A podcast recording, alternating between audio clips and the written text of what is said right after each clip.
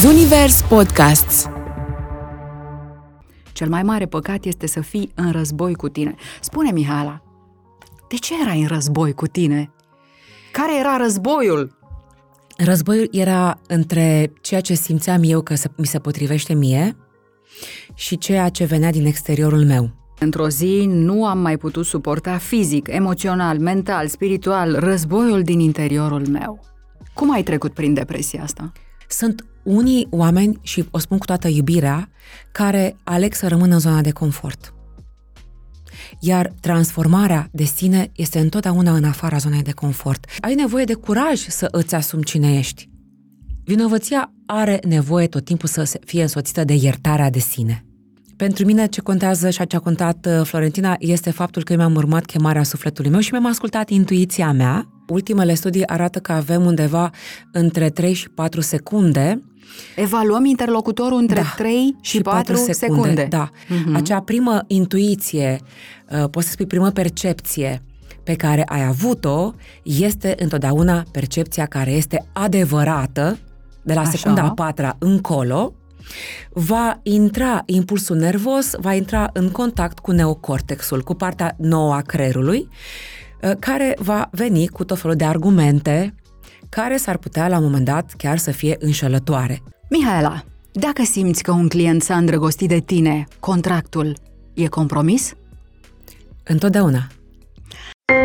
Intervie Vista cu Florentina Fântânaru Un podcast Zunivers sunt Florentina Fântânaru și vă invit la un podcast despre a ști și a cunoaște. Diferența o facem aici, la Intervie Vista.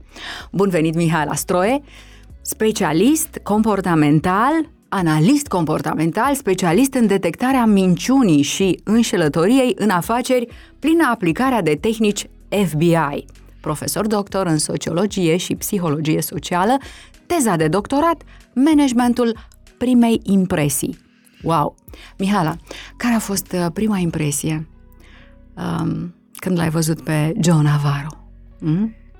Prima impresie a fost că este un om uh, autentic, un bărbat autentic. Și sexy, nu? Uh, orice bărbat autentic e sexy. Așa, deci orice bărbat autentic e și da. sexy. Da, autentici, autenticitatea îți asigură această... Sex appeal Exact, pentru că Așa. ești natural, ești tu însuți și atunci uh, atragi prin ceea ce tu ești. Spun că este uh, autentic pentru că eu în acel moment al vieții mele, până atunci, tot căutam să văd și eu exemple de bărbați autentici Autentic. și nu prea găseam în România. Da, Însă înțeles. atunci când l-am văzut, uh, am știut foarte clar că așa arată un bărbat autentic. Da, hai spune-ne cine este John Navarro. În primul rând, el este unul dintre fondatorii diviziei de analiză comportamentală din cadrul FBI-ului. El, la bază surprinzător, el este polițist, însă a fost recrutat uh, pentru a face parte din această categorie de elită. Sunt doar șase oameni care au pus bazele acestui departament uh, în uh, acum foarte mulți ani, în anii 70.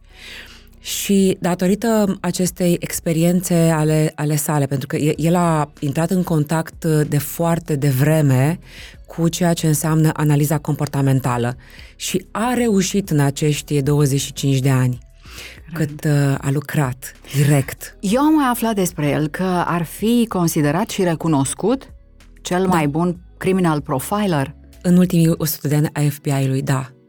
Oh. Da, pentru că abilitățile sale de a observa comportamentul uman sunt excepționale și nu, el nu, le, nu le-a dezvoltat în cadrul FBI-ului, el le-a dezvoltat în viața sa reală, pentru că are o situație, o poveste foarte interesantă. La 8 ani a venit refugiat, fiind refugiat din Cuba, unde era regimul lui Castro, a plecat cu familia fără nimic uh, în America și uh, imaginează-ți un copil de 8 ani într-o cultură total nouă, uh, fără să cunoască limba engleză și a fost nevoit să decodifice mesajele non-verbale wow. de, de foarte, foarte devreme ca să se adapteze. Practic, noi toți avem, nu? Înzestrarea toți. asta. Da, de când, de, când asta. Ne, de când ne naștem. Și o să-ți dau un exemplu. Te rog. În momentul în care eram însărcinată cu fiul nostru Filip, Eu uh, am tradus în ultimele două luni de sarcină, am tradus uh, una dintre cele mai importante cărți, numărul 1 în Amazon, scrisă de John Navarro, uh, Secretele comunicării non-verbale, este tradusă în limba română. Și am rămas foarte surprinsă când făceam poze la ecografie bebelușului, într-un moment al vieții mele în care eu eram un pic ca mamă, în, aveam așa o îndoială în suflet, uh, Filip mi-a arătat degetul ridicat. Foarte tare. Vorbesc foarte serios. I-am trimis fotografia uh, lui Joe Așa. și mi-a spus că uh, e foarte... Eu am studiat un pic partea aceasta din fotografiile pe care le-am avut la dispoziție atunci când el era în burtică și el manifesta, își arăta uh, gestualitatea încă din pântec. Nu mai spun după aceea, după ce a, a venit pe, pe, pe planetă, cu cât de autentic și cât de bine, uh, cât de expresiv putea să fie din punct de vedere non-verbal, având în vedere că eu am tradus cartea în ultimele două luni de sarcină, când toate informațiile care ele treceau prin mine, treceau, Ajungeau bineînțeles, la și, el. și prin el. Și, Și acum cum e, Filip? acum este un foarte bun negociator, pentru că întotdeauna își urmărește interesul și eu mă bucur că, ca mamă, că știe foarte bine să ce vrea și știe cum să obțină ceea ce vrea. Mihala, ce spun mâinile mele despre mine în momentul ăsta? Gestul ăsta. Ce poți să spui despre ceea ce simt? Cum mă interpretezi? Aș vrea să, uh, prima dată, să ne uităm la contextul în care noi ne aflăm. Pentru Corect. că atunci când noi vrem să interpretăm orice mesaj non-verbal, nu uh, facem nicio interpretare până când nu stabilim contextul în care ne aflăm. Având în vedere, deci, Florentina, contextul nostru, Așa. aici, în care suntem acum, un context în care suntem relaxate, în care, pe care, un moment pe care l-am așteptat de foarte multă vreme să, E se, adevărat. să se întâmple, eu uh, uh, decodific în acest moment că ești într-o stare de confort psihologic și că uh, gestul acesta care de cele mai multe ori poate să însemne că mă apăr de ceva, Asta vrea să însemne de cele mai multe De ori. cele mai multe ori- Nu este poziția mea preferată. Eu nu stau de obicei cu mâinile așa. Exact, dar în acest moment arată confort, arată că te simți bine. Dar ca să explicăm până la Te rog. capăt, de câte ori noi ne atingem mâinile în sensul în care ții și tu mâinile în acest moment și eu, este un gest de autocalmare Am înțeles. în care eu vreau să uh, reduc tensiunea nervoasă din creierul meu emoțional, dar acum nu este cazul. Acum nu e cazul, dar Da. la o negociere, să zicem, Da. suntem la o negociere Da. și îl vezi pe interlocutor um, că stă cu brațele încrucișate și cu picioarele la fel încrucișate sub scaun. Asta ce poate să arate? În primul rând că nu este interesată de discuția pe care noi o avem, pentru că de câte ori, cum suntem noi acum, că imediat ți-ai deschis postura, da? Da. Când suntem interesați de ceea ce se întâmplă, tendința corpului nostru va fi să, să se deschidă sau să se orienteze către subiectul pe care îl avem de discutat. În momentul în care avem uh, această închidere în ambele părți, atât la nivelul brațelor, cum ai arătat Da, tu foarte exact. bine, Când da? stai așa, Când pur stai și așa, simplu. și la nivelul picioarelor, primul semn este de, de dezinteres. Și atunci eu îmi pun o întrebare care este o întrebare legitimă. De ce acea persoană, în acel moment în care poate eu sunt interesată de contract, de ce nu primesc reciprocitate și de partea cealaltă? Și deja încep să analizez, să mă gândesc ce ar putea să determine lipsa de interes a interlocutorului meu din acel moment.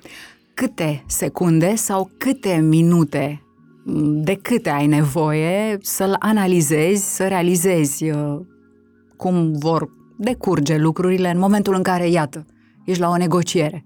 Îți trebuie mult? Nu. Știu că e chiar un studiu făcut, nu? Sunt E- studii Sunt chiar. studii făcute, însă ultimele studii arată că avem undeva între 3 și 4 secunde Evaluăm interlocutorul între Da. 3 și, 4 secunde. secunde. Da.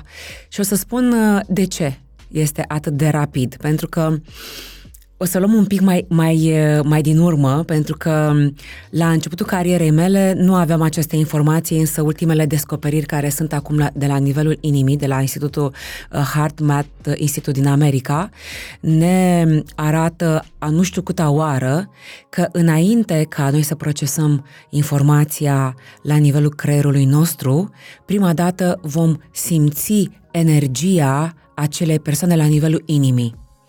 Cine nu mă crede oh. să caute aceste informații pentru că au fost chiar distribuite recent într-un pe un anumit site uh, de televiziune și e foarte interesant cum noi avem ace- această senzație la nivelul inimii, pentru că eu simt uh-huh. dacă tu ești o persoană cu care pot colabora da. sau dacă da. nu voi colabora. După care se transmite mesajul la nivelul creierului, unde voi lua o decizie pe care toți o luăm la nivelul creierului nostru emoțional, unde avem sistemul nostru limbic, așa se numește în specialitatea noastră, dacă îmi place sau dacă nu îmi place acea persoană.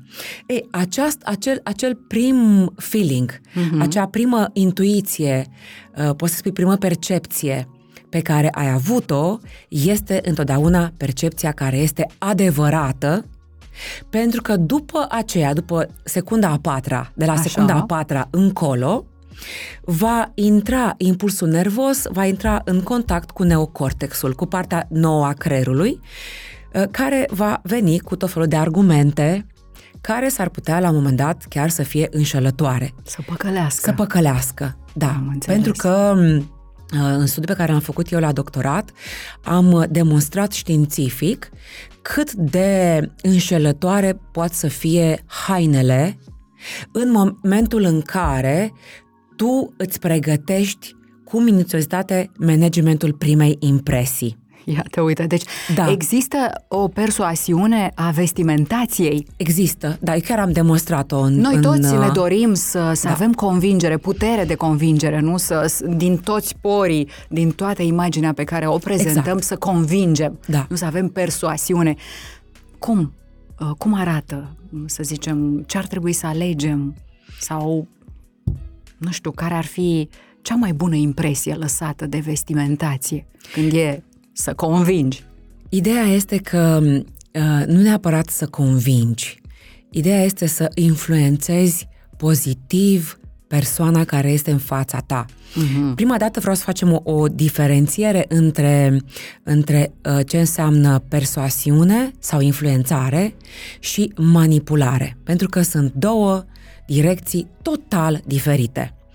Fac o mică precizare, ceea ce vedem în acest moment la televiziune în ultimii 2-3 ani uh, este o manipulare pe față de o mare lucrătură, ca să nu-i spun altfel, uh, și închid paranteza, dar vreau să fac această diferențiere și să folosim contextul actual în care ne aflăm. Te rog. Uh, pentru că manipularea înseamnă că tu nu îi dai celui care este în fața ta nicio opțiune. Știi cum, cum ar fi să-ți imaginezi că este manipularea?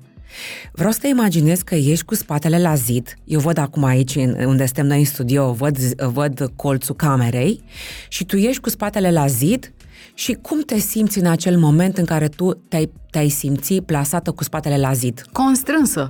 Constrânsă. Exact asta este starea. Adică tu nu ai uh, nicio ocazie ca tu să poți alege. Asta este manipulare.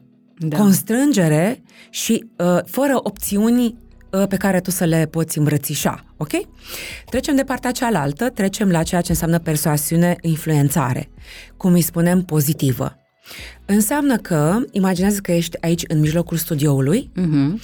și ai în jurul tău tot spațiul acesta care este în jurul tău sunt opțiunile pe care tu poți să le culegi pe, ca, pe acelea care tu consideri că sunt necesare să fină în avantajul tău. No, cum te simți?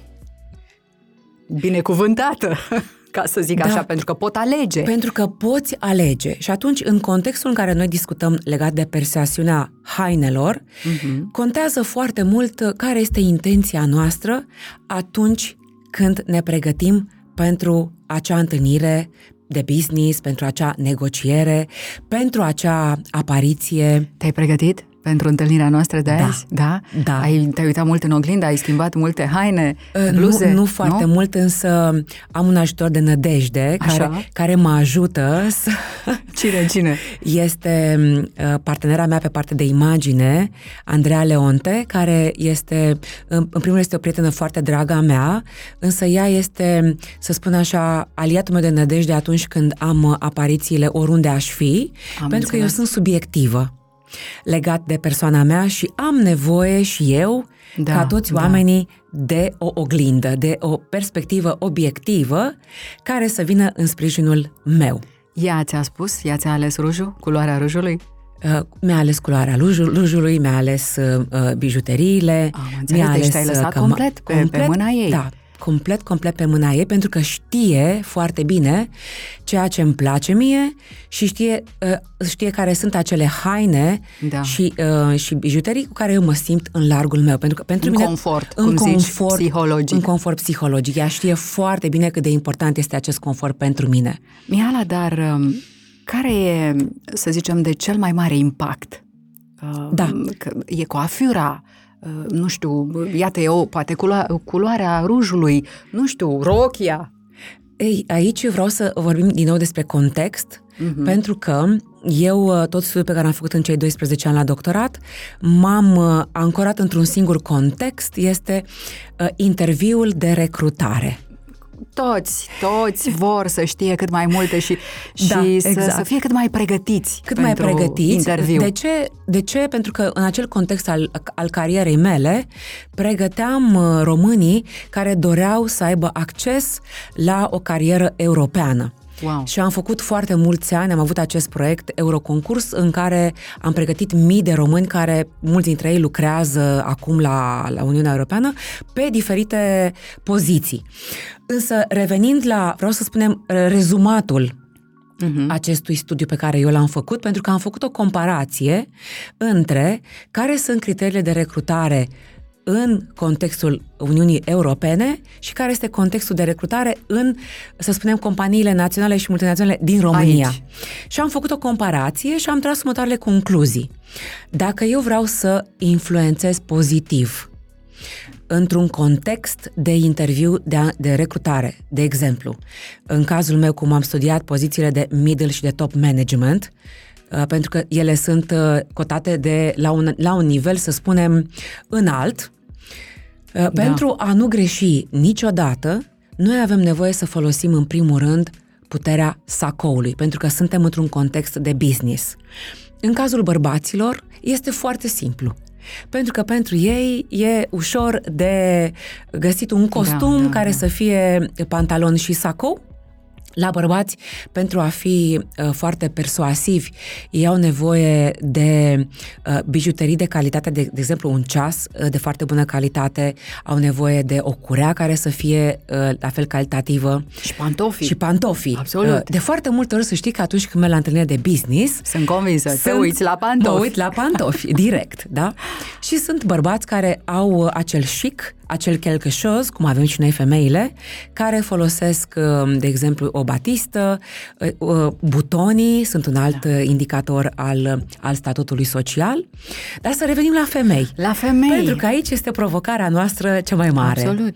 Sacou întotdeauna? Sacolul întotdeauna, însă, studiile arată că combinația care este cea mai persuasivă pe care mi-a ieșit și mie în studiul meu pe locul întâi, um, avem, avem pe dedesubt acea rochie fără mâneci, Da. acel sarafan, care, peste care vine pus sacoul. Uh, După care vine fustă cu, cu sacou, uh, după care pantalon cu sacou. Asta să fie un, un fel de 1, 2, 3 pentru femei Da. atunci, atunci când vor să fie persuasive și să-și atingă obiectivele de business sau dacă au în intenția lor să, să atingă o poziție uh, înaltă, de top middle management. Corect. Mihal, îmi spuneai mai devreme despre Da. mentorul tău care te mentorează de 20 de ani, cum că el și-a descoperit aceste abilități încă din copilărie, nevoit fiind. Da. Spune-mi, tu când ai descoperit că ai intuiție, eu nu cred că poți deveni analist comportamental fără să nu ai intuiție sau fără să nu ți-o stimulezi, că noi toți avem. Da, eu uh, am uh, început să fiu uh, în poziția de observator tot din copilărie. Eu uitasem acest aspect Însă, după terminarea liceului, m-am întâlnit cu unul dintre colegii mei de la grădiniță din orașul meu natal. Așa. Și povesteam, povesteam fiecare la ce facultate am ajuns, avem această re, reîntâlnire. Uh-huh. Și el mi-a spus și mi-a atras atenția, zice, tu mai știi ce făceai când eram noi la grădiniță? Hmm. Și am zis, ce făceam? A zis, noi toți ne jucam, dar tu stăteai într-o parte și te uitai la noi cum ne jucam. Tu îi observai? Eu îi observam. Eu uitasem, îți dai seama, de la 3, 5, 7 ani, uitasem acest aspect. Deci tot timpul am avut această înclinație și peste ani mi-am dat seama și de ce. Eu m-am născut cu o foarte mare capacitate empatică. Am un nivel foarte ridicat de empatie, Ceea ce nu înseamnă că am numai eu acest nivel ridicat de empatie. Uh, nouă femeilor uh, ne este, cum să spun, uh, suntem, avem în creierul nostru emoțional acea zonă în care ne putem conecta cu partea noastră de intuiție și de empatie. Însă, poate, uite, preocuparea mea de când eram mică, poate și această căutare din interior, pentru că tot timpul am fost curioasă să înțeleg, să cunosc aceste comportamente și mai ales da. Uh, ce le determină să se manifeste, pentru că comportamentele non-verbale sunt o exprimare a corporală a intențiilor noastre, a ceea ce se află în mintea noastră în plan fizic. S-a întâmplat, sunt convinsă, și să fie situații în care să nu-ți asculți intuiția. Da, da, și vreau să spun că de fiecare dată când mi s-a întâmplat Așa. Uh, acest aspect, am regretat amarnic Asta că nu mi-am ascultat uh, intuiția și o să dau un exemplu Te rog. din viața mea personală, fără să judec pe absolut nimeni. Înainte să am prima căsătorie, uh, când aveam vreo 20 de ani, uh, vorbesc acum de când aveam vreo 20 de ani, înainte de a face acest pas, Așa. am avut un vis premonitoriu pe care eu îl consider că este un, un vis care, care a vrut să-mi trans- intuiția mea a vrut să-mi transmită un mesaj. Nu știu dacă ți-aduce aminte din filmul Pe aripile vântului, Așa. când uh, ea coboară cu o rochie foarte neagră de pescări, uh, nu mai știu minte contextul exact, dar n-am să uit acea roche foarte largă și așa, exact așa m-am visat eu cu o roche din aceea foarte largă, neagră. Pe crinolină. Pe crinolină. No? Așa? Serios? Și plângeam în hohote. Plângeam în hohote, dar roche neagră și plâns. Wow. Și uh, nu vreau să înțeleagă cei care ne ascultă că toată experiența respectivă a, a mea cu primul meu soț a fost numai plânsete și negru, dar cam, cam în direcția aceea a mers. Uh, și a fost un semn foarte clar pe care nu l-am ascultat, pentru că uh, eram în acel moment al vieții mele, eram foarte condiționată de cerințele uh, societății și ale familiei de a nu-i face de rușine, ce o să spună lumea dacă eu renunț și dacă eu plec și dacă îi las cu toate aranjamentele puse. Mihala, apropo de ce spui, ai da. scris aici în prima ta carte, În armonie cu mine. Da. Ai scris totul a început cu un haos situat în interiorul meu. Din cauza asta ai scris cartea, așa da. dai tu explicația asta. Când l-am conștientizat, prima reacție a fost să fug de el. Amintire, da. emoții, experiențe, toate erau amestecate de avalma. De ce am fugit de mine atâția ani? Pentru că familia, școala, societatea, prin vorbele lor, prin fapte, prin pedepsele primite și lipsa de încredere în capacitatea unui copil de a reuși, m-au împins să lupt cu mine, nu să mă iubesc pe mine. Cel mai mare păcat este să fii în război cu tine. Spune, Mihala, de ce erai în război cu tine? Care era războiul? Războiul era între ceea ce simțeam eu că mi se potrivește mie și ceea ce venea din exteriorul meu. Și sunt uh, convinsă că nu numai eu trăiesc acest sau am trecut prin acest război interior, uh, și alte persoane au trecut uh, la fel ca și mine, până când au ajuns în situația pe care o descriu și eu în carte, când ajungi la această armonie interioară, nu mai poate nimeni să-ți ia cine ești tu cu adevărat, pentru că tu nu mai te lupți cu tine, te accepti pe tine așa cum ești și mergi pe drumul tău, mergi pe calea ta, fără să mai, să mai te uiți stânga-dreapta ce spune unul și ce spune celălalt. Stau și mă gândesc, să știi acum, pentru că în iunie uh, mă voi întâlni cu mentorul meu pentru a sărbători cei 20 de ani, stau și mă gândesc ce s-ar fi întâmplat cu viața mea dacă eu la 25 de ani nu luam această decizie personală de a deveni analist comportamental, când toți în jurul meu îmi spuneau că este imposibil. Wow! Iar tu spuneai aici în carte, într-o zi nu am mai putut suporta fizic, emoțional, mental, spiritual, războiul din interiorul meu. Da, atunci am Puteai ajuns... să te îmbolnăvești. M-am Puteai să- îmbolnăvit. Te-ai îmbolnăvit? M-am îmbolnăvit, da. Prin ce ai trecut?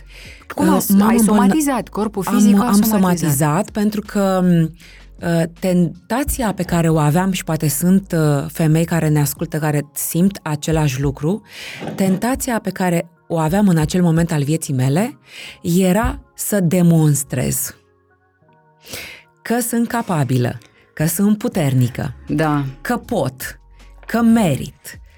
Toate, toată lista asta că sunt suficient de bună.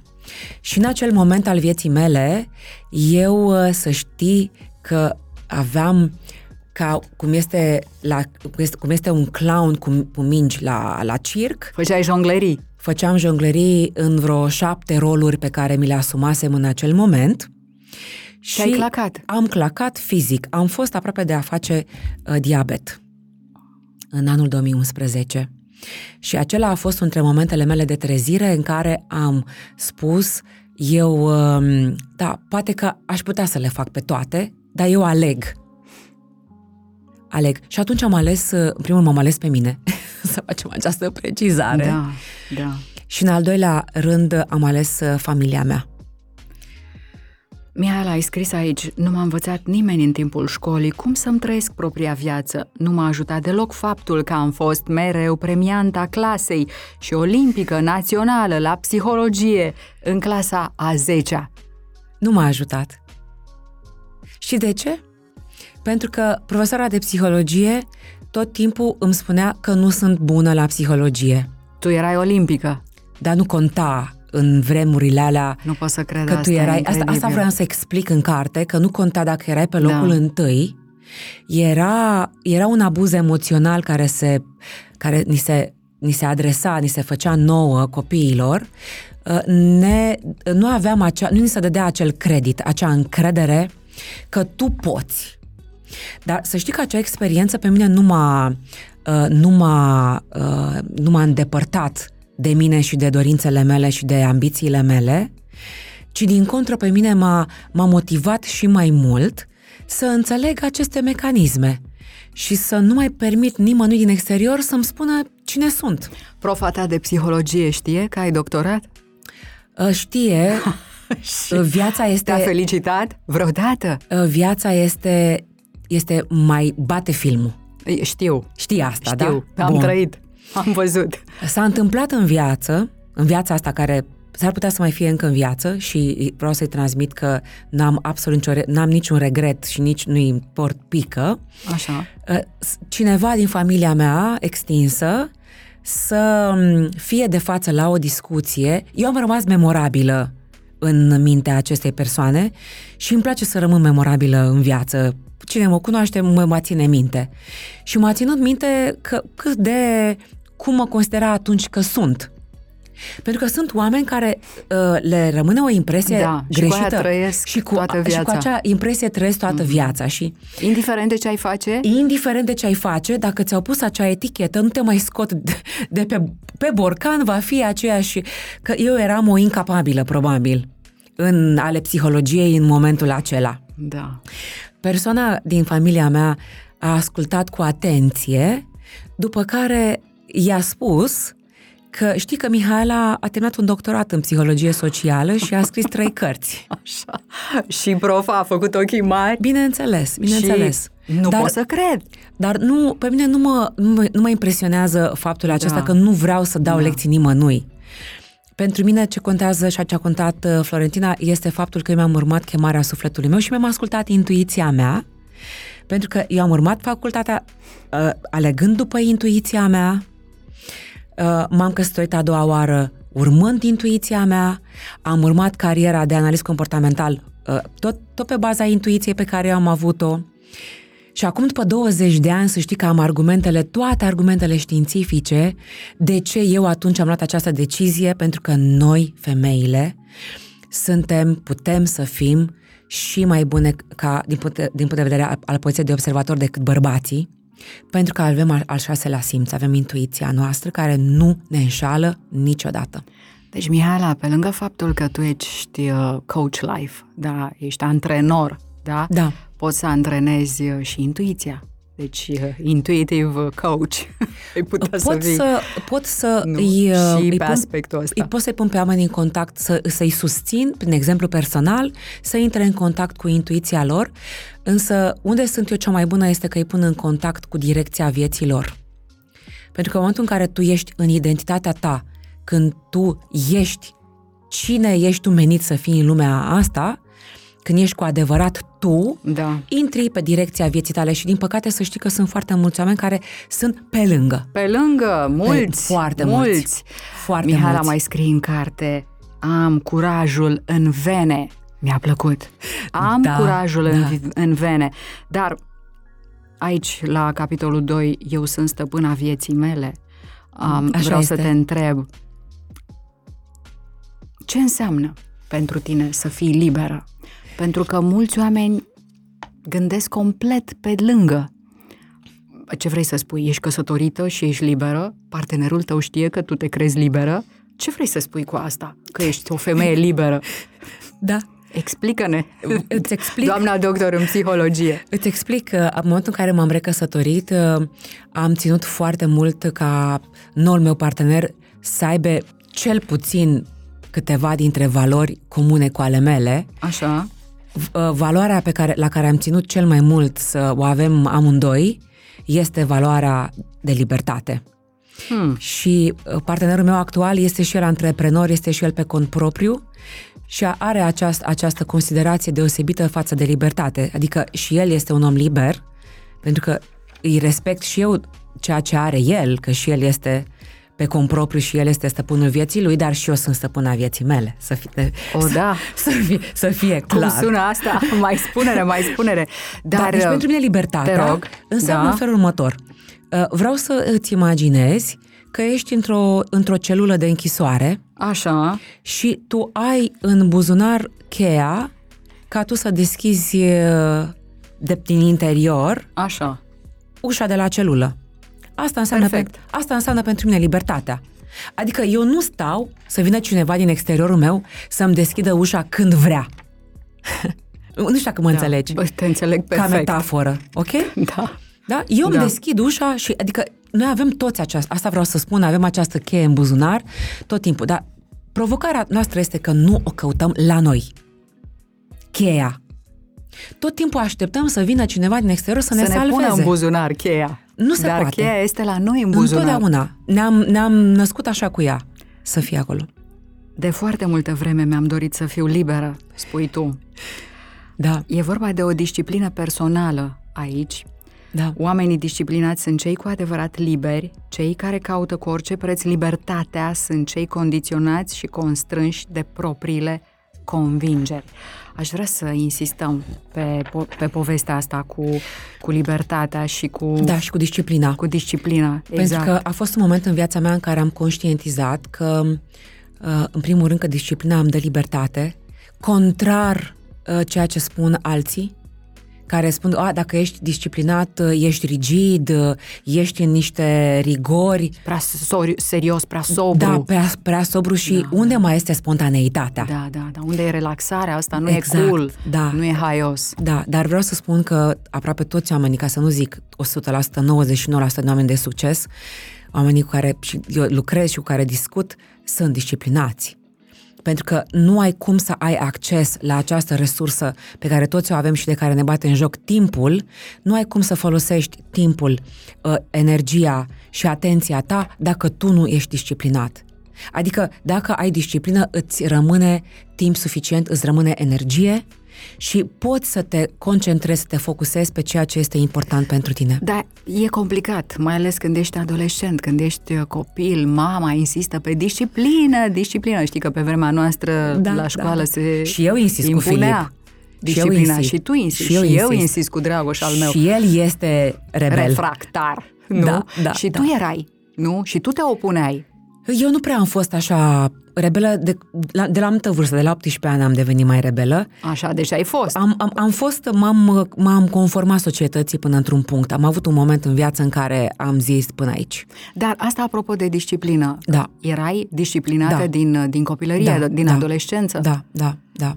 Eram conștiincioasă pe care eu asociez uh, această abilitate cu disciplina. Adică îmi plăcea să duc lucrurile până la capăt, când mi-asumam să fiu serioasă în ceea ce mi-asumam și uh, îmi plăcea și acum îmi place să am aceste obiceiuri sănătoase pe care le practic cu disciplină și cu consecvență pentru mine. Se plâng oamenii, Mihaela, a, ce greu e. Toți se plâng. Se plâng. Da, Aoleu, da, da. ce- Iar ai mult venit prea- tu. Așa. Da, iar ai venit tu să-mi spui despre Iar. obiceiuri sănătoase. Da, da, adică mai schimbă placa, nu? mai schimbă placa, dar eu le spun tot timpul, voi știați că dacă eu repet un obicei care este benefic mie, eu accesez o zonă din creier care îmi dă 40% energie suplimentară? Habar n-aveam. Da. Și când le dau cifre, încep să se gândească la treaba aceasta. Și o lasă mai moale cu... Da, și Schimbă încep, să, placa. și încep să experimenteze, că nu, nu, nu forțez pe nimeni, asta vreau să Absolut. se înțeleagă, că nu. Eu am exemplu meu cu obiceiurile mele, dar nu pot să oblig pe nimeni să adopte stilul meu de viață sau felul meu de a fi. Corect. Dar dau exemple și le spun așa, ce ați putea să faceți pentru partea voastră corporală, pentru corpul vostru, pentru că noi trăim în corp. Unu, două obiceiuri mici. Uh, Este un autor american care a scris o carte excepțională, James Clear. Uh, Cartea se numește Atomic Habits, adică acele obiceiuri mici pe care dacă tu le practici, ele vor avea rezultate spectaculoase. Uite, de exemplu, obiceiul cu, cu a bea apă. Da. Este mic, dar a, practicându-l îmi asigură hidratarea corpului meu. Hai să ne hidratăm un pic. Da. Da, dau, dau exemplu că avem paharele aici în față și ne este foarte ușor să Un facem lucru. obicei mic, Mic. la îndemână. Dar dacă eu îl fac și să- îl practic conștient și îmi asigur un minim în fiecare zi de 2 litri de apă, minim, voi da o altă stare organismului meu.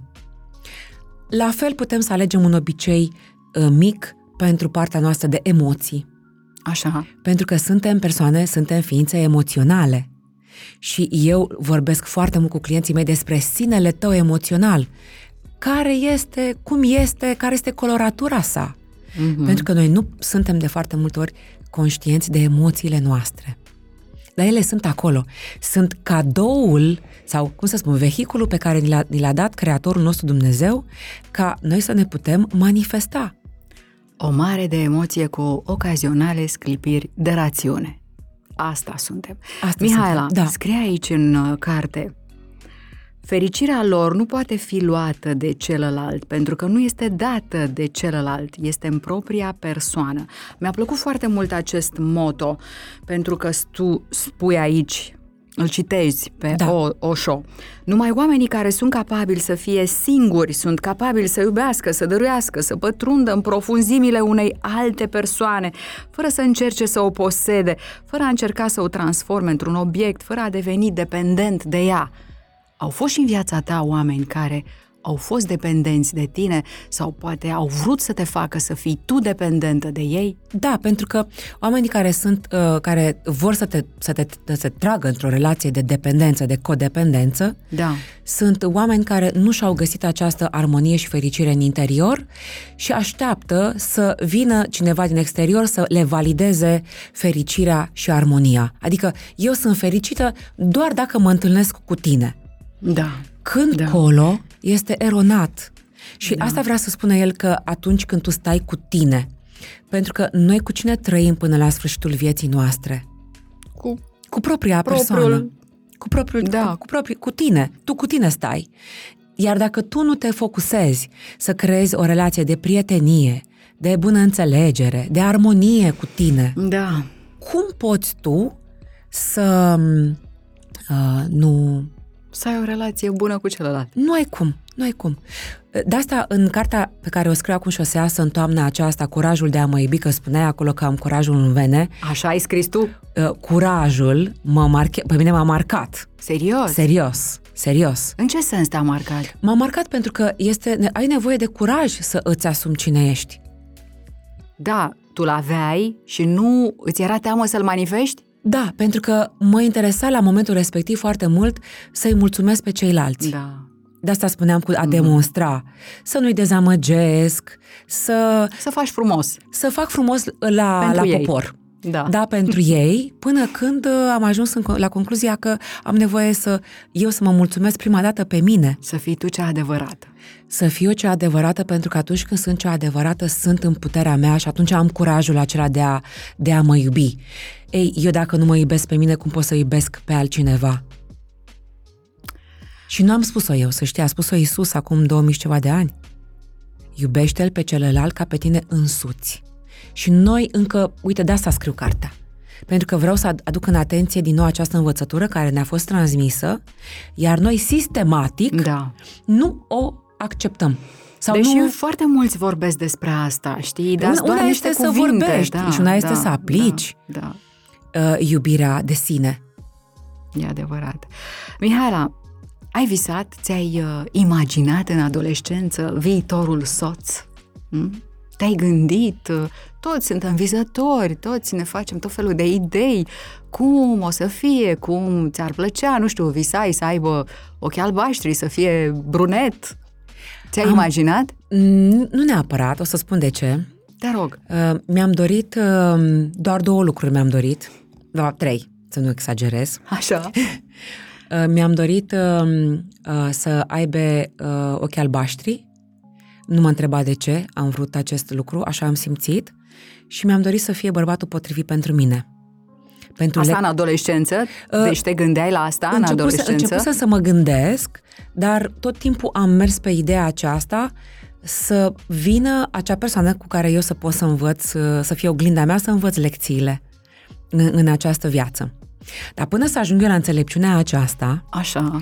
eu am avut o perioadă din viața mea în care am ținut uh, băieții și bărbații la distanță, pentru că fiind foarte empatică, aveam o foarte mare provocare pe care mi-am rezolvat-o în timp, pentru că mi-am găsit uh, propriul meu radar uh, emoțional, propriul meu ghid în interiorul meu, care sunt emoțiile lor și care sunt emoțiile mele. Unde se termină emoția mea și unde începe emoția celuilalt? Adică în adolescență când mă îndrăgosteam, mă întrebam, sunt eu îndrăgostită de el? Sau el este îndrăgostit de mine până peste cap? Tu îți puneai întrebarea asta, știai tu să-ți pui întrebarea asta. da, pentru că, Fabulos. pentru că am observat că aveam anumite trăiri care nu erau ale mele. Mhm. Dar, nu, dar acei oameni care sunt empatici, Captează ei mult. captează foarte mult din emoțiile celorlalți și eu stăteam după aceea acasă să fac selecția ce e al lui, ce e al Wow. meu, din punct de vedere emoțional. Și acum, cum ai învățat să faci asta? Sunt Păi- foarte mulți oameni care se chinuie, se zbat în Am învățat, dar, senzațiile uite, astea. apropo că vorbeam despre, despre Joe și despre Da. da. învățăturile lui, unul dintre, dintre principiile pe care el l-a și uh, adus în, în lumea noastră științifică este această paradigmă a confortului și a disconfortului emoțional. Și ulterior am început eu să îmi găsesc argumentele de ce eu, uh, atunci când mă simțeam bine, când eram în stare de confort psihologic, emoțional, eram eu în emoțiile mele mm-hmm. și să fac diferența de acele întâlniri sau acele persoane cu care mă întâlneam Da. da. și intram în disconfort emoțional.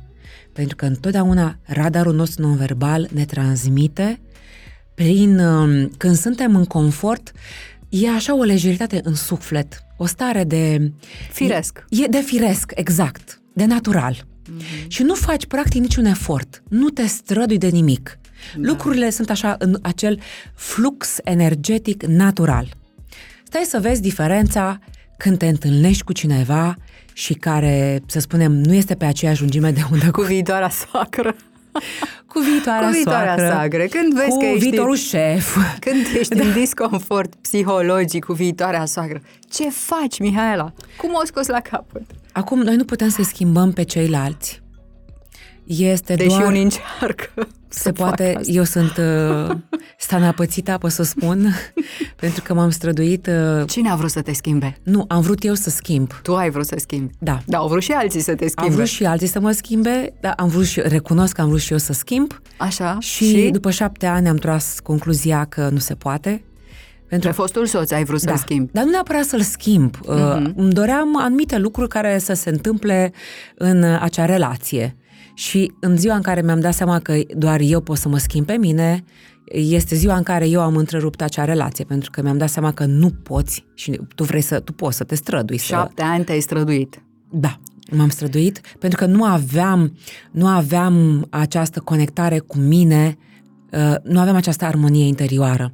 Și atunci eram foarte mult uh, atrasă, în- eu îl numesc vârtej uh, sau tsunami emoțional, Vâltoare. vâltoare emoțională și atunci uh, când ești, uh, să spunem așa, în Da. vâltoare, nu prea acționezi în favoarea ta, ci te lași uh, atras uh, în Tot combinații timpul. care poate nu sunt ție benefice. Însă tot corpul te, te anunță. Din nou te poți îmbolnăvi. Te poți îmbolnăvi foarte, foarte grav. Și vreau să, pot să dau un exemplu? Te rog.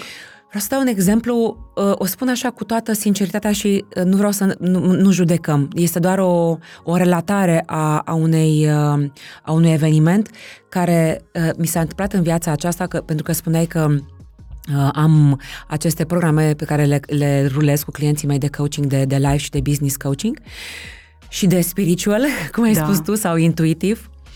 Și um, am trăit un moment foarte trist, între- trist în viața mea când uh, unul dintre clienții mei a trecut dincolo, la 45 de ani, și a fost a nu știu câta oară, pentru că în viață eu caut aceste certitudini, uitându-mă în primul rând în viața mea, ca să, ca să fiu sigură că sunt trăirile mele, însă mă uit și în experiențele cu ei.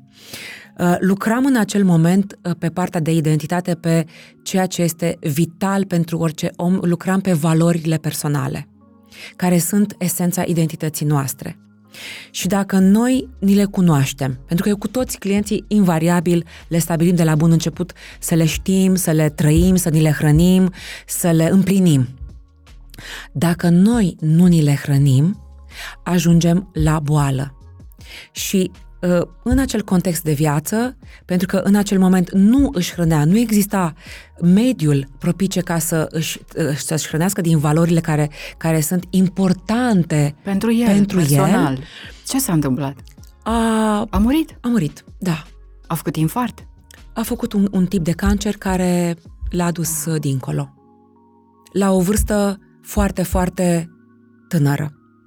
Și atunci a fost, uh, a fost și prima mea pierdere, uh, pentru că eram Tu lucrai? Eu, noi lucram Lu- și da, uh, a lucrai cu fost el. uh, o săptămână de zile, o săptămână nu am vorbit cu nimeni în Florentina. Pentru că a, nu știu câta oară mi se întâmplase în Da, și- viață Da. să conștientizez că dacă tu nu trăiești în identitatea ta, treci dincolo. Și oricât ai vrea să te lupți pentru viața cuiva, nu poți lupta în locul lui. Nu poți lupta în locul nimănui. Oricât Pentru pentru că- că... coach ai avea. Poate să fie și cel mai, cel mai dintre coach, tu iei deciziile în sufletul tău care să fie pentru tine. Un coach ce poate să facă, poate să te ghideze prin exemplul lui personal, prin întrebări, prin sit- uh, transpunerea în anumite situații, pentru că eu fac foarte mult, uh, îi pun pe clienți în situații posibile să-și imagineze, dar nu poate nimeni să ia deciziile legate de viața ta în locul tău, pentru că tu ai liberul arbitru și toți îl avem. Mihala, dar în momentul în care toți pași, pașii aceștia sunt uh, parcurși Da. împreună cu clientul, Da, îi spui, el realizează, conștientizează că este într-un program destructiv, autodestructiv și continuă. e alegerea sa să continue. E fatalist. Adică E- e el alegere- se e duce până la alegerea- capăt. E, e alegerea... alegerea- da, Câteodată tu ai simțit alegerea asta conștientă. Sunt unii care conștient aleg. Sunt unii oameni, și o spun cu toată iubirea, care aleg să rămână în zona de confort. Iar transformarea de sine este întotdeauna în afara zonei de confort. Pot să Zona de stau- confort, oricât de destructivă ar fi ea, dar e Oricât- zona de confort. Da, pentru că este zona cunoscută. Cunoscută. Dar nu înseamnă că Da. este și zona care este potrivită pentru tine. pot să spun un banc, că mi-ai spus că am voie să fiu veselă vreau, și să fiu eu vreau, cum sunt eu. Da, să mai okay. detenționăm pentru că intrasem într-o zonă mai... Dar este un, exem- da. este un banc exemplu. Te rog. Eu folosesc foarte des uh, aceste metafore, tip metaforă, uh, pentru a înțelege că tu nu poți să faci nimic în locul celuilalt. Sunt, uh, suntem în, uh, în vestul sălbatic Așa. și este un bar. La bar se află deja un stăpân, un proprietar de câine, deci uh, stăpânul de câine și un câine lângă el, îți imaginezi la bar uh-huh. și cum intri pe ușile alea care se deschid așa, așa, intră un tip foarte vesel, ajunge și el la bar lângă stăpânul de câine. Se așează, comandă o băutură și stătea liniștit să-și bea acolo. Din când în când aude schelelăitul câinelui. Din când în când câinele scotea un sunet uh, caracteristic. Așa. La un moment dat, fiind el exasperat pentru că nu putea să se bucure de, de băutură, îl întreabă pe stăpân. Nu vă supărați, este câinele dumneavoastră? Îi spune că da. Ce are de schelălăie într-una? Păi zice, s-a așezat cu fundul într-un cui și nu-l doare suficient de tare ca să se ridice de acolo. Corect. Doamne, iartă-mă! Dar înțelegi? Da, înțeleg. Asta este. Când te doare suficient de tare, pleci de acolo. Pleci de acolo, te ridici, faci o acțiune, se numește, da? da. Faci ceva ca să nu mai înduri acea durere. Dar persoanele care și... nu vor să facă ceva, da, înseamnă își... că sunt în depresie, că, nu știu, merg până la capăt, sunt fataliste. Iată, clientul tău, care n-a vrut să se extragă de acolo. Nu e vorba că nu a Sau vrut. n-a putut. Așa a fost să fie în acel context, pentru că dacă tu amâni, dacă tu amâni această decizie personală, această acțiune, la un moment dat, totul se năruie în jurul tău. Și năvălește boala pe tine și, și nu mai scapi. Momentul în care a ajuns în plan fizic, um, foarte greu va fi, sunt persoane, cunosc, care reușesc cu un efort uh, de conștientizare extraordinar să depășească condiționările corpului fizic, însă își fac transformarea de setare mentală. Extraordinar. Și deci se poate.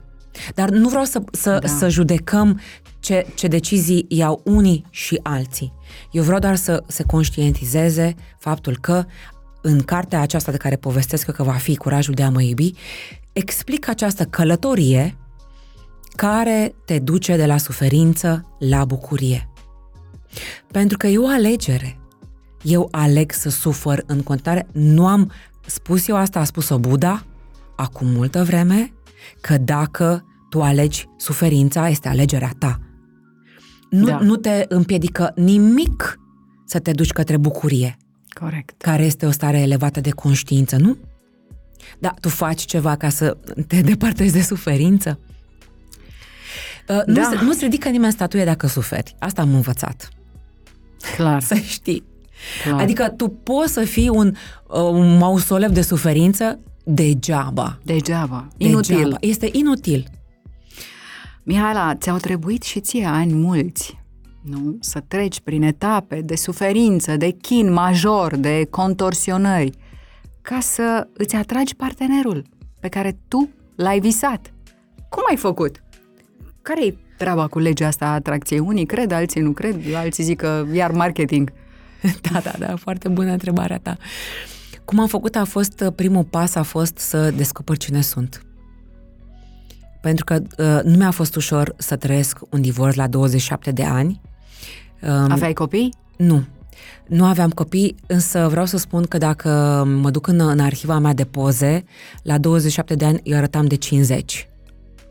Și atunci mi-am dat seama că eu am nevoie să curăț tot ceea ce a venit către mine și care nu este al meu și să mă reconfigurez după propriile mele uh, repere personale. Și atunci am început acest proces, a durat trei ani de zile, a durat până la 30 de ani, între 27 și 30 de ani, în care, în primul rând, mi-am dat voie să experimentez viața. Asta, să nu ah, uităm. Cum să sună nu uităm, asta? Să nu uităm acest aspect. Cum sună? Sună interesant. Sună foarte interesant pentru că... Și eu ce nu, ai făcut? Um, pur și simplu, tot ceea, tot ceea ce eu am vrut să fac, în trei ani de zile, eu am făcut. Dăm exemple. De exemplu, Inspiră-ne. am fost la Milano ca să merg la scala și să stau îmbrăcată în roche neagră și cu mănuși până aici. În toată splendoarea în toată ta splendoarea de femeie. mea. Bine, n-am plecat singur, am plecat cu încă două prietene, dar ideea este că a fost o dorință a mea. Deci aveam, aveam o dorință, o puneam în practică. Și am văzut că universul vine după mine. Conspiră, cum se zice, Conspiră. nu? la îndeplinirea Da, dorinței. da, conspiră. Ăsta este un exemplu care mi-am dorit foarte mult acest aspect și mi s-a întâmplat. Și, uh, deci, prim, în primul rând mi-am dat voie să experimentez ceea ce simțeam că mi este necesar. Apoi am început această căutare de sine. Cine sunt? Ce vreau să fac cu viața mea? Încotro vreau să merg? Uh, începusem deja aceste, acest proces de la 25 de ani, deja eram intrată în, în, uh, în uh, mentorat cu, cu John Navarro. Uh, pot să spun că și inputul lui a fost foarte bun, pentru că eu tot timpul mă sfătuiam cu el și legat de viața mea, pentru că el are și el o fată, care, uh, surprinzător, este cam de aceeași vârstă ca și mine și atunci am, uh, a, am fost, uh, îi îi puneam întrebări și legate de viață, cum să fac, uh, ce mi se potrivește. El, no, discutând cu el, îmi dădea, îmi dădea și el sfaturi și mi-a dat sfaturi foarte bune. Deci în momentul în care tu ai divorțat, Da. da. el îți era mentor. Da, da, da. I-ai îmi- spus îmi era- de decizia ta, de faptul că Da. intenționezi să faci asta. Cum să nu? Uh, mesajul lui a fost run away. Fugi cât te țin picioarele. Da, da, da, da, da. Pentru că în momentul în care într-o relație um, de cuplu se ajunge la, la lucruri care sunt triste, ca să nu spun grave, uh, înseamnă că ceva s-a rupt și, și nu mai poate fi reînnodat. Și uh, de asta eu tot timpul recomand în, în toate aparițiile mele una dintre cărțile pe care el a scris-o se numește Personalități periculoase este bine, apropo de spuneai de partenerul de cuplu, înainte de a lua această decizie, care este o decizie importantă uh, pentru viața ta, să te uiți un pic la personalitate. Uh, îți răspund la întrebare imediat cu legea atracției, dar până, până acolo Te rog. vreau să spun că l-am întrebat pe Joe, pentru că el s-a, căs- s-a recăsătorit la 60 de ani, îl sunam de ziua lui și nu răspundea, ca să știi. Așa. Și la un moment dat îmi trimite un voice și zice uh, nu-ți pot răspunde astăzi, că astăzi m-am căsătorit. Astăzi mă însor. Astăzi mă sor.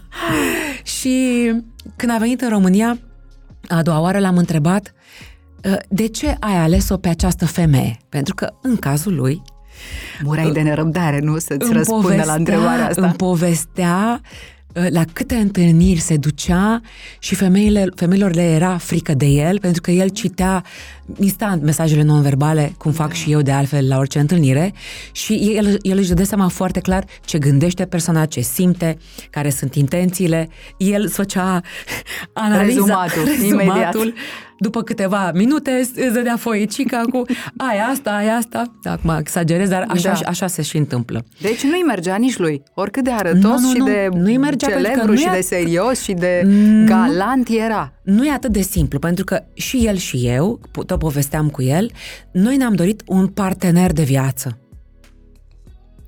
Ceea ce pe vremea aia în România era așa o noțiune abstractă. Ce înseamnă partener? Toată lumea spunea soț, soție, căznicie, Căznicie, corect? da? Deci nu, oamenii nu vă povesteau despre ce înseamnă să trăiești cu o persoană într-un parteneriat de viață, nu de business. De viață. Ok? Și atunci l-am întrebat, de ce ea? De ce ea? Și el a răspuns așa în stilul lui caracteristic, șarmant și natural, iubesc personalitatea ei.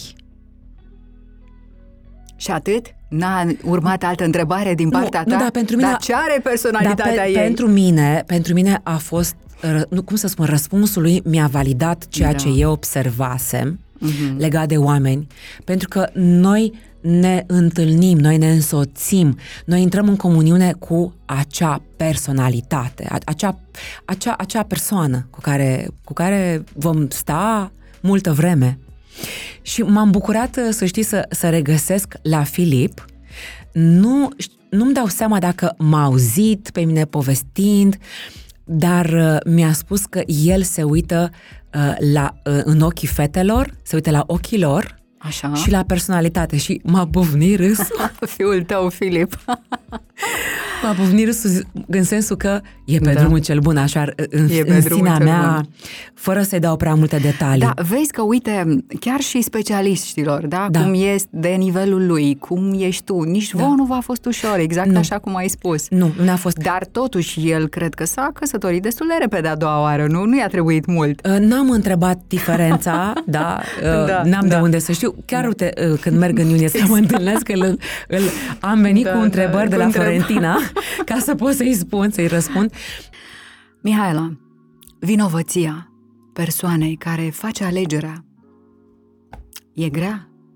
E grea și pentru ea, e grea și pentru ceilalți. Nu?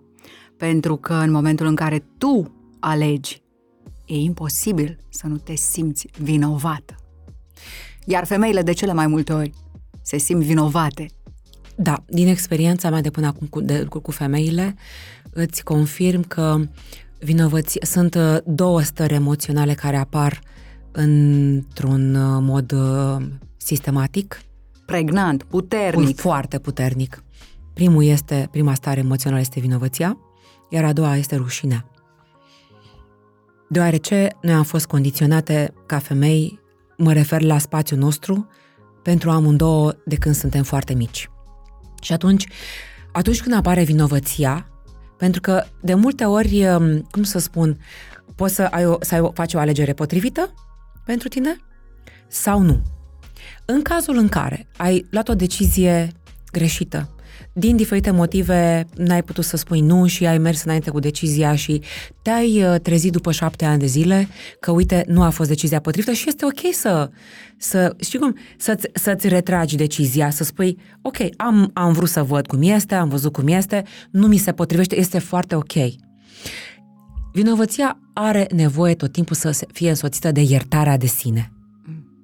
Adică eu să mă iert pe mine, pentru că la momentul în care am luat decizia, eram la un anumit nivel de conștiință, la un anumit de cunoaștere de sine, la, în, eram într-un anumit, într-o anumită circunstanță de viață care m-a dus pe mine la acea decizie. Să, să mă iert. Uh, Vorbeam despre transformare și despre călătoria pe care eu o descriu uh, în următoarea mea carte. Da. Nu întâmplător am numit-o călătoria de la, de la, de la sufăr de ce exist la mă bucur de ce exist în subtitul. Nu întâmplător am pus această călătorie, pentru că este o călătorie ca tu să te ierți pe tine. Tu nu poți să te transformi într-o versiune mai bună a ta dacă tu nu te-ai iertat pentru ce ai decis în acel moment la acel nivel de conștiință pe care l-ai avut. Și mai spunem încă un lucru, Florentina. Ceea ce eu am trăit mă definește. Este parte integrantă din mine, din cine sunt eu astăzi. De ce să nu mă Da. accept pe mine așa cum De ce sunt? să reneg? De ce să reneg trecutul Partea- meu și partea aceea pe care am avut-o și cum am reacționat în acel moment, în acel moment din trecut? Dar e foarte bine că ai adus în atenție această idee de vinovăție, pentru că uh, vinovăția ne, ne scoate de pe șine, ne deraiază din punct de vedere emoțional pe noi femeile și rămâne acolo impregnată starea Ca o emoțională. stigmă Da, foarte personală, da. rămâne, poate să rămână energia respectivă și ani, ani de zile, Este. fără ca, fără ca eu să fac ceva pentru a o, a o elibera de acolo. Dar cum o eliberez? Iertându-mă pe mine. Și cum faci iertarea asta de sine? Păi acum, uh, ca să ajungem și la legea atracției, iertarea înseamnă că eu mă accept pe mine așa cum am fost în, în acel moment. Pentru că nu am cum să schimb a- și accept trecutul așa cum a fost el și îl las să meargă în lumină, fără să mai pun eu etichete, că s-a întâmplat așa, că mi-a făcut, că mi-a zis, uh, lucruri inutile pe care le cărăm cu noi ani de zile degeaba. Pentru că nu putem să schimbăm nimic în trecut. Noi când suntem în prezent, uh, această iertare de sine, ea se produce numai când suntem în aici și acum.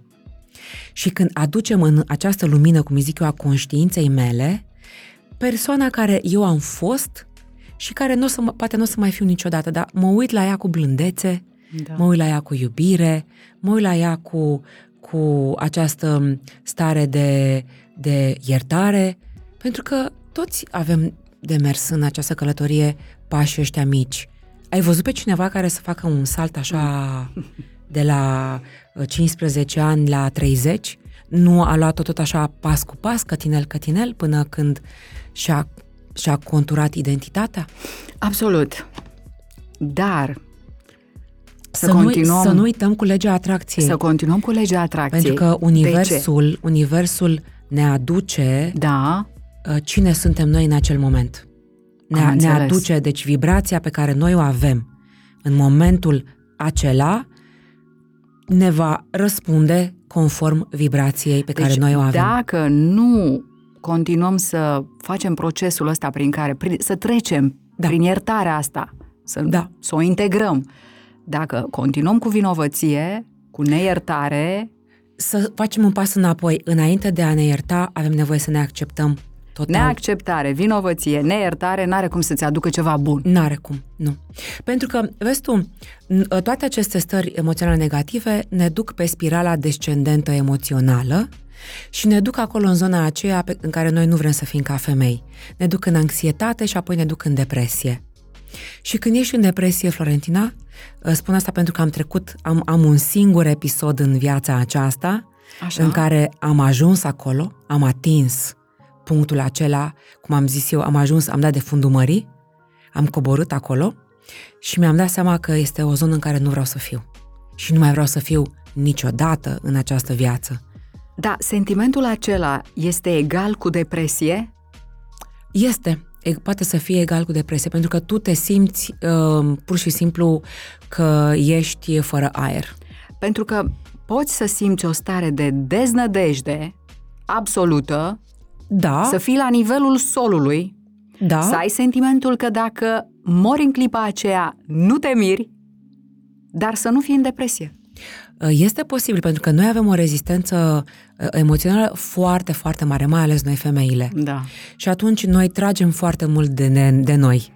Ne contorsionăm, cum spuneam mai devreme, vrând să ne, să ne asumăm mai multe roluri decât putem noi duce. Cum ai trecut prin depresia asta? Uh, am, uh, am mers la psiholog. Am mers la psiholog și acele sesiuni pe mine m-au uh, readus la suprafață, cum eram eu pe fundul mării. Am, am scos capul și am tras o gură de aer, o gură de oxigen și în momentul ăla mi-am revenit. Ai mers multă vreme la terapie? Am mers, am avut 10 sesiuni ai simțit tu spun, în momentul spun acest când lucru, terminat. Spun acest lucru în public și nu uh, am nicio altfel, nicio apăsare că nu mă interesează dacă cineva mă judecă, pentru a da un exemplu că atunci când ai nevoie de un partener de discuție, caută-l. Eu l-am căutat, l-am găsit și discuțiile pe care le-am avut cu psihologul la momentul respectiv mi-au, uh, uh mi-au dat foarte mult ajutor, foarte mult ajutor. Uh, M-am uh, revăzut cu acel psiholog întâmplător în București, uh, uh, într-un, într-un, într-o cafenea. M-am dus către el ca să-i mulțumesc și nu m-a recunoscut. Pentru mine a fost da, semnul da. că și-a făcut foarte bine treaba. Pentru că, într-adevăr, în starea în care eu m-am dus și în starea în care m-a văzut da, atunci când m-a da. văzut, eram două persoane total, eu eram transformată și să nu mă înțelegi greșit, ceea ce m-a ajutat e, pe, pe, el pe mine prin discuțiile noastre să fac este că m-a ajutat să mă reconectez cu mine, cu bucățica aceea de interior pe care eu o țineam în, în luptă, în, în război. În război.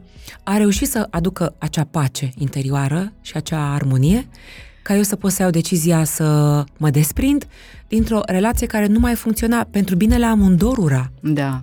Mihala, dar tu ai văzut și vezi constant printre clienții da. tăi transformările astea când vezi când un om suferă, îmbătrânește se schimonosește. Da, da. Se, da. Schimbă, se schimbă facial. Pentru că, pentru că are altă vibrație. E, e vorba de tristețe, de amărăciune, de, de dezamăgire, da. dezamăgire. Mâhnire. Și profund. Profundă. Și n-ai cum da. să mai fii frumos, să fii în toată splendoarea ta de om.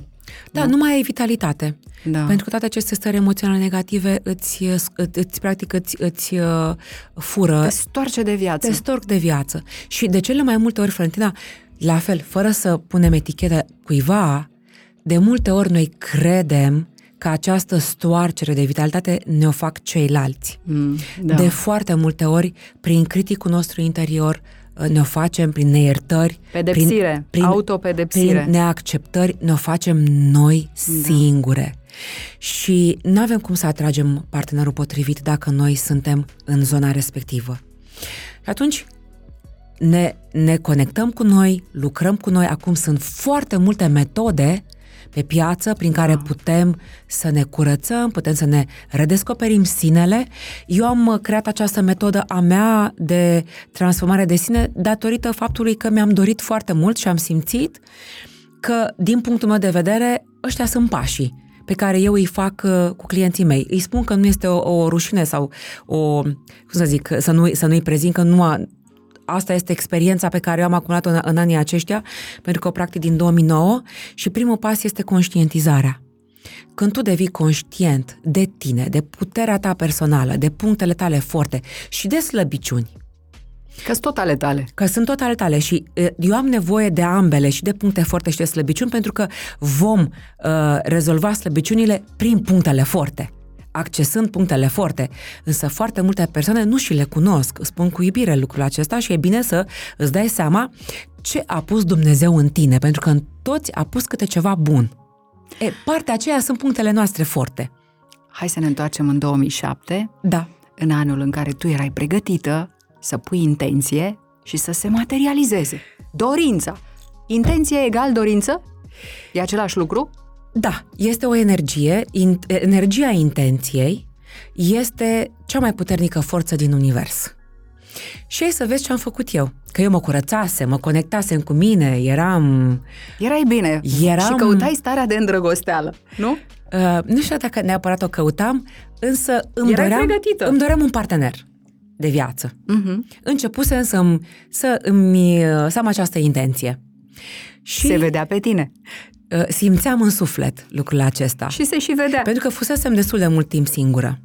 Și mi-am dat seama că am vrut să experimentez și partea de a fi femeie singură și ai nevoie de această oglindire, adică nu că ai nevoie, este necesar. Să-ți dai răgazul ăsta, da, uh, da. E nevoie și de pauză, dar e nevoie da. și de oglindă ca să înveți mai repede lecțiile, zic eu. Că una este, le înveți și când ești singur, să nu, să nu ne înțeleagă că nu, a, dacă eu sunt singură nu învăț lecțiile de viață, le învăț. Dar să accelerează procesul de învățare, pentru că celălalt îți scoate din pata ta oarbă anumite comportamente pe care tu ți le poți după aceea, dacă vrei, bineînțeles că ai și tu liberul arbitru, le accepti sau nu. Bun. Uh, ce am făcut? Am mers uh, pe... Pe? postul de Crăciun de 40 de zile. Așa. Am mers pe ceea ce aveam eu la îndemână. Tu cum ai simțit să faci asta? Ți-a venit gândul? Am simțit nevoia să-mi curăț sufletul. Nu știu cum să-ți explic această senzație. Și corpul? Uh, sufletul, corpul, mintea, emoțiile. Am simțit, o cur- am, am simțit că am nevoie de o curățare completă. Și atunci am înțeles de ce este important postul. Acum nu mai îl practic așa cum îl practicam atunci, dar îl practic pe cel intermitent și sunt foarte bine din toate punctele de vedere. Și, dar, dar asta vreau să spun, curățarea aceasta a corpului și a sufletului pentru mine am simțit-o ca o necesitate. Și cum a fost? Deci, cele 40 de zile... Au fost uh, au, ca la carte. Au fost Cum uh, foarte, provocări, Foarte nu? multe provocări. Foarte că multe vin, provocări. Vin ispitele. Clar. E normal să fie da. așa. Am reușit. Și nu m-am oprit aici. Am uh, vorbit cu, cu o foarte dragă prietenă și ea mi-a zis, zice, a, zice, am, am ceva pentru tine, să te ajute, să-ți găsești partenerul, să ți-l atragi. Excelent. Acum vreau să spun exact ceea ce am făcut. Te rog! Fără conotații. Pur și simplu experiența mea. Și ce am făcut? Mi-a zis, 9 săptămâni, 9 marți la rând, vei merge la Biserica Sfântului Anton din București, care este la, universi- la uh, magazinul, vis-a-vis de magazinul Unirea, exact acolo, în spatele Hanului lui Manuc, și uh, pui un acatis cu ceea ce tu îți dorești. Eu care sunt consecventă, perseverentă, disciplinată, 9, 8 săptămâni m-am dus Florentina și am scris, scriam două, trei, mă duceam la, la, la biserică acolo și scriam. Uh-huh. Scriam multe calități, că mi le scrisesem pe o listă, toate calitățile. A, deci tu scriai în acel acatist cum Da. vrei tu, Să ce fie. calități Da. să aibă bărbatul tău. Da, da. Așa da. cum ți-l doreai tu. Așa cum îl doream eu la Și mo- ce acel scriai? moment. Nu mai țin minte acum că mi s-a șters totul. Mi-aduc aminte ce am scris în ultima săptămână în care am încheiat acest... Este un ritual, de fapt. Mhm. În ultima săptămână, în, Așa. în a noua marți, când am luat foaia și pixul, vocea mea interioară, cu care eu eram foarte bine conectată, mi-a spus în felul următor. Uh, să scriu. Doamne, te rog să ștergi tot, tot ce am scris eu în 8 săptămâni până acum, pentru că eu am doar două dorințe. Să fie un bărbat liber și să fie bărbatul care este potrivit pentru mine să-mi învăț lecțiile în această viață. Și atât. A fost cel mai scurt acatist.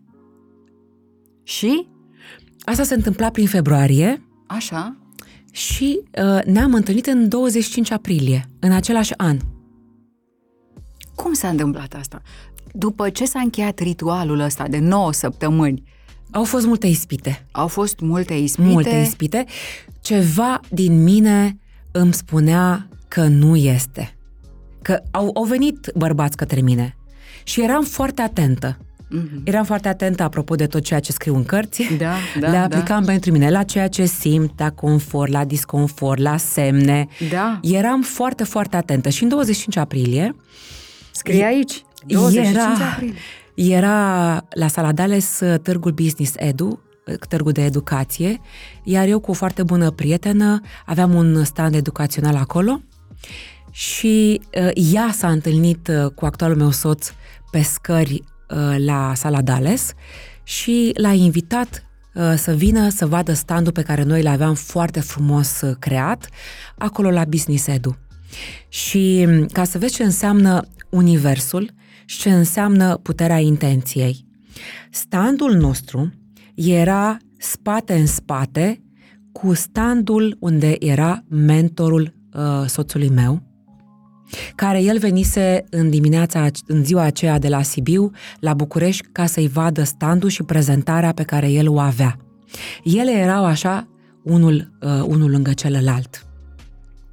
Și în momentul în care prietena mea l-a invitat pe Alin, știi cum e? Senzația aceea când uh, oh, este o persoană interesantă, um, discuți, însă prietena mea a pus un stimul, a pus o întrebare. Și ce mai face soția ta? Moment în care eu, cum stăteam toți trei la discuție, m-am întors cu spatele către ei doi. Dar a fost așa un, un gest non-verbal atât de evident, încât uh, uh, el a rămas foarte surprins de, de reacția pe care eu am avut-o. Eu știind ce intenție pusesem eu să fie un bărbat Liber? liber. Și aud, bineînțeles că eram tot în aceeași zonă, nu, nu mă îndepărtasem, aud mm-hmm. răspunsul său, care a fost, poate vrei să spui fosta. Pentru că el în dimineața aceea, la ora 9, semnase actele de divorț la Sibiu. În acea dimineață. În acea Fix dimineață. în acea dimineață. Da. Dar vreau să mai spun încă ceva.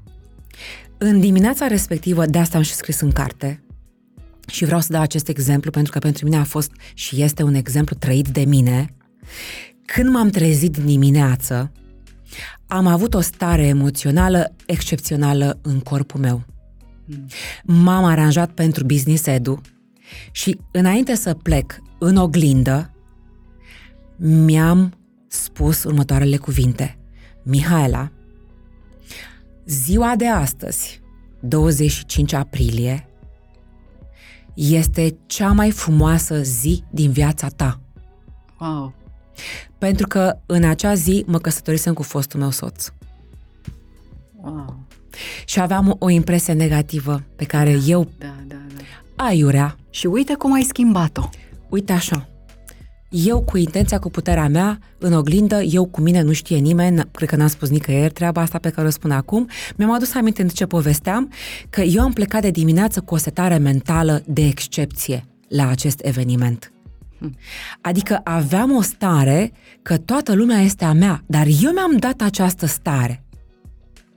Și atunci s-a întâmplat, s-a întâmplat. Da. Um, eu m-am întors uh, când el a spus că vrei, poate vrei să spui fosta, mm-hmm. am întins mâna cu un zâmbet larg pe față, el s-a îndrăgostit de zâmbetul meu.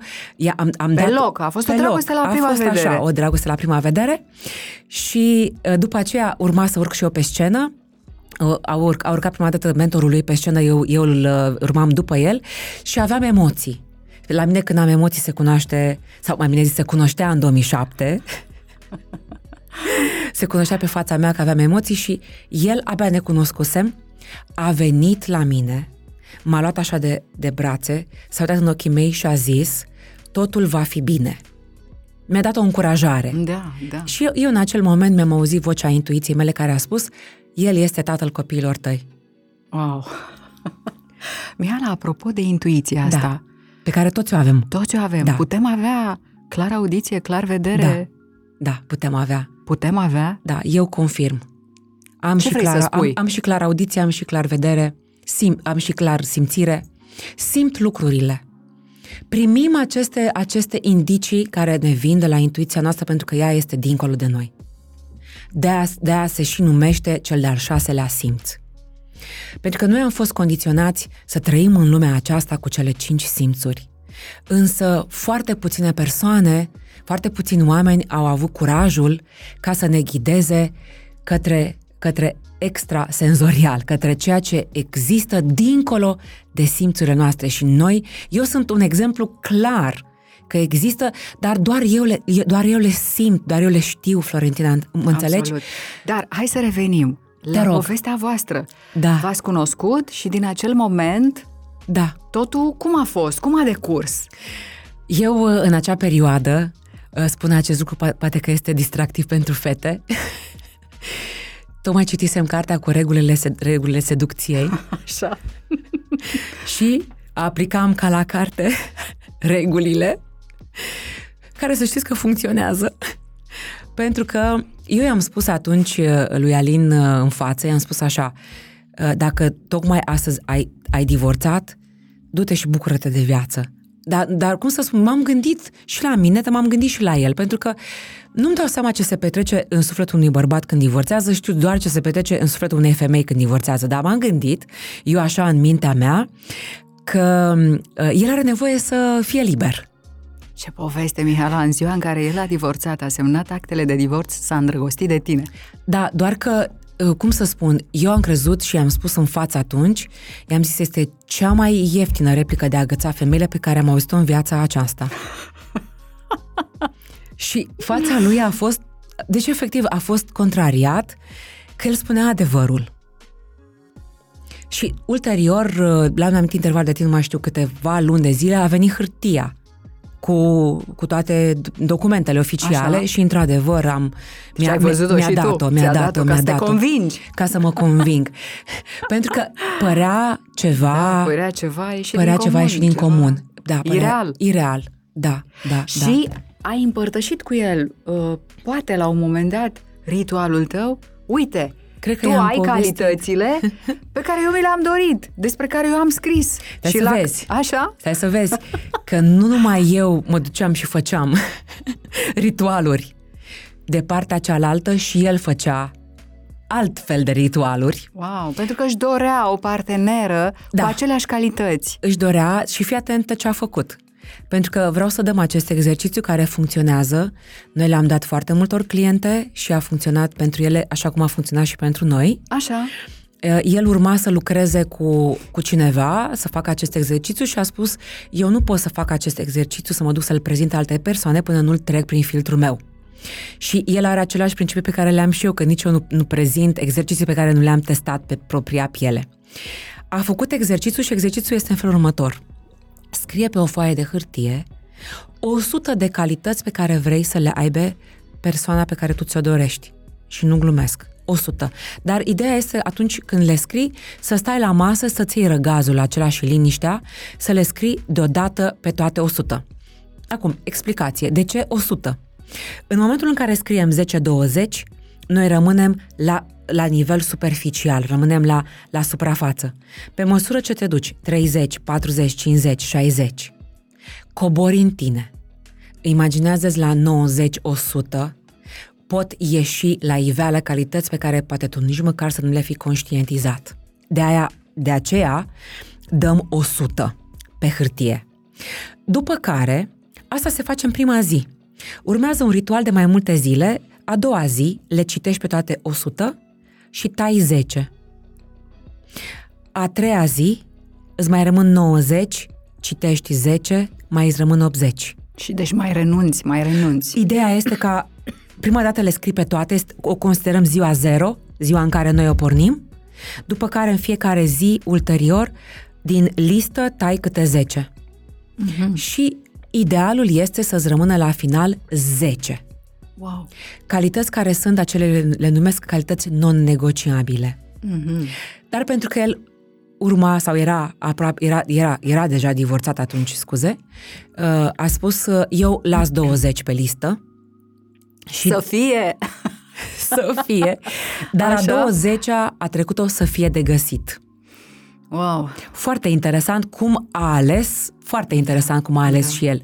Și noi povesteam, eram uh, la începutul relației noastre, povesteam uh, pe chat, cum era pe vremea aceea, mm-hmm pe internet sau pe telefon, iar el se ducea acasă și își bifa pe listă. El a venit foarte bine pregătit.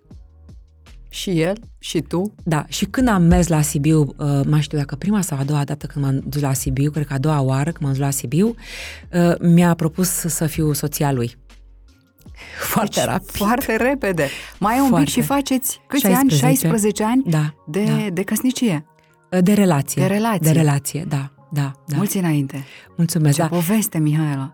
Este și e foarte interesant cum viața îți răspunde în momentul Universul în care... conspiră, Universul nu? conspiră. Chiar conspiră. Da, da. Deci, Dacă îți dorești, cu Paulo adevărat. Coelho avea dreptate. Da.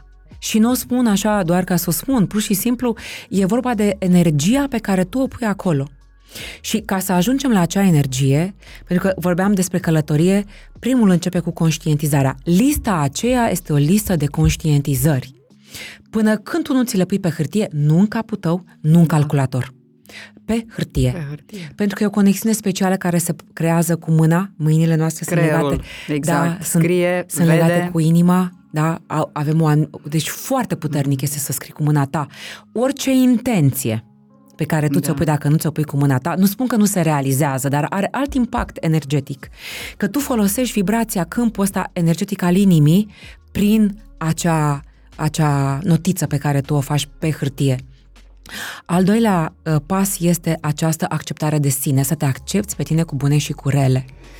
După care uh, vine această iertare de sine. Când te-ai acceptat, automat vine la pachet și iertarea, iar după ce te-ai și iertat, lași spațiu să vină și iubirea de, asta de sine. Și iubirea de sine te transformă într-o versiune nouă, într-o versiune îmbunătățită, într-o versiune altfel decât ai fost până în momentul respectiv.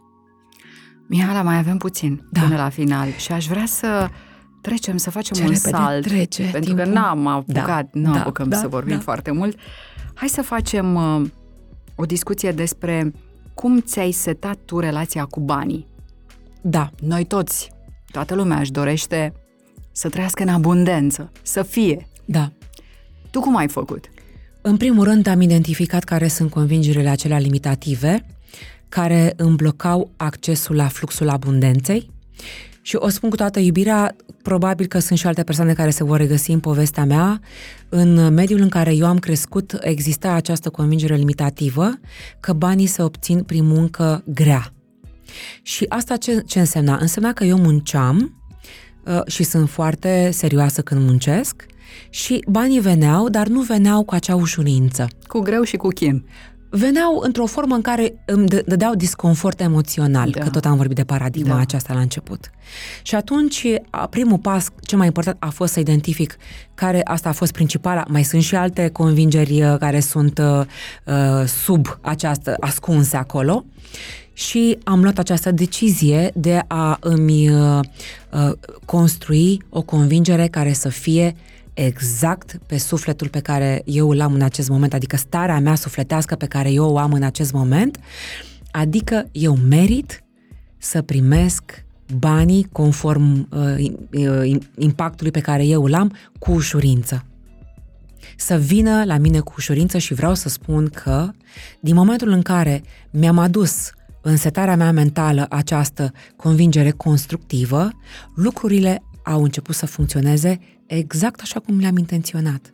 Și acum gândurile tale referitoare la bani sunt altele, nu? Sunt mulți dintre oameni care spun, da. a, nu, eu nu, nu, eu cu banii, În nu. primul rând... Păi dacă ai această Cea mai mare, atitudine... cel mai mare obstacol este uh, faptul că, uh, sau convingerea uh-huh. că nu sunt suficienți bani pentru toată lumea și atunci eu, dacă am bani, înseamnă că iau de la altcineva. Da. Nu. Da. Oamenii au banii pe care îi merită în momentul acela care corespund vibrației, identității pe care ei o au în acel moment. Și îndrăznesc să spun că ai banii conform iubirii tale de sine, cât de mult te iubești pe tine. Pentru că acea vibrație pe care tu o ai, legată de uh, ce înseamnă iubire? Înseamnă că mă apreciez, înseamnă că nu-mi bat joc de darurile mele, înseamnă că mă valorizez, înseamnă că cer banii pe care eu îi merit, că nu stau să primesc doar ceea ce îmi dă altcineva care nu cunoaște potențialul. potențialul sau valoarea pe care eu o am. Deci, mă iubesc, mă respect, mă apreciez. Mă apreciez și cer. Asta este unul dintre secretele Universului. Dacă tu nu ceri, nu o să primești cere și ți se va da. Exact, sau bate și ți se va deschide, adică fă ceva care să fie și în interesul tău, pentru că știi care este, uh, care este concluzia mea, Florentina?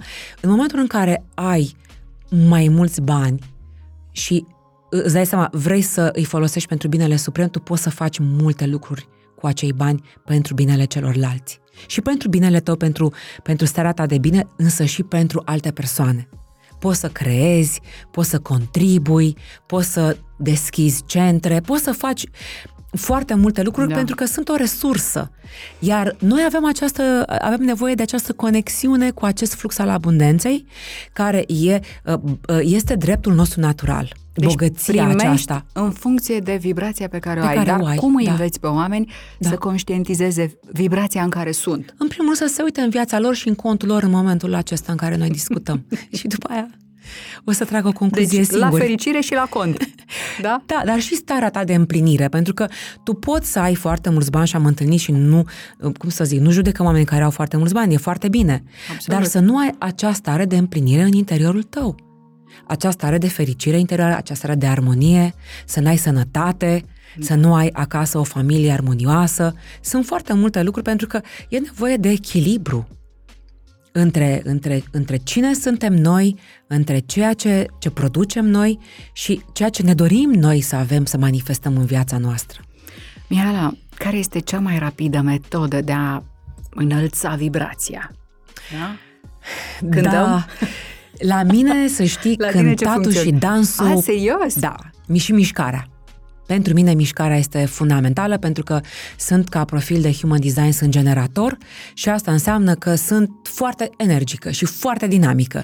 Și atunci orice implică mișcare pentru mine îmi ridică vibrația extraordinar. Mișcare, spuneai dans. Dans, cântatul poate să fie uh, o, pentru că accesează o altă parte a ta, a spiritului tău. Poate să fie, de exemplu, un jurnal de introspecție, să-ți ridice vibrația foarte mult, practicarea recunoștințelor, iertarea poate să ridice foarte mult vibrația. Uh, vreau să mai dau încă un exemplu, apropo de, de iertare. Că vorbeam despre iertarea de sine, însă și despre iertarea celorlalți. În 2014, am avut ocazia să o cunosc personal pe Lis Burbo într-un retreat la București despre Ascultă-ți sufletul, pentru că pe mine mă interesează foarte mult conexiunea cu sufletul și alinierea cu sufletul nostru. Și am vrut să trec prin experiența mea, ceea ce ea predă și să trăiesc plenar.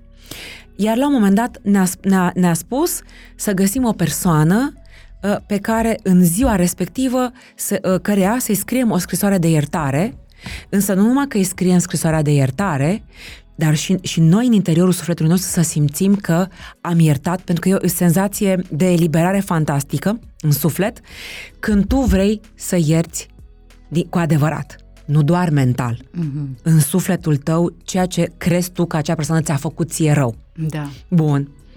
Eu conștiincioasă am scris scrisoarea, am împăturit-o ne-a, ne-a pus în meditație, să ne imaginăm că vine un porumbel care ia acea scrisoare și o duce acelei persoane. Mm-hmm. Am făcut toți câți eram în sală exercițiul, după care au început relatările, fiecare ce a simțit.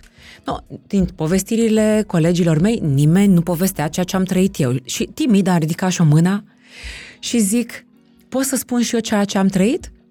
Da, bun. Zic, porumbelul meu nu a livrat mesajul. Așa? Și Liz Purbo a zis, da, spunem exact ceea ce ai simțit, pentru că e o vibrație, da, da pe care am simțit-o. Porumbelul meu a ajuns la persoană, dar persoana avea geamul închis. Pentru că aveam senzația în meditație că se ciocnește da. de un geam și nu poate să intre în casă. Și? Și a spus, asta înseamnă că persoana are sufletul închis.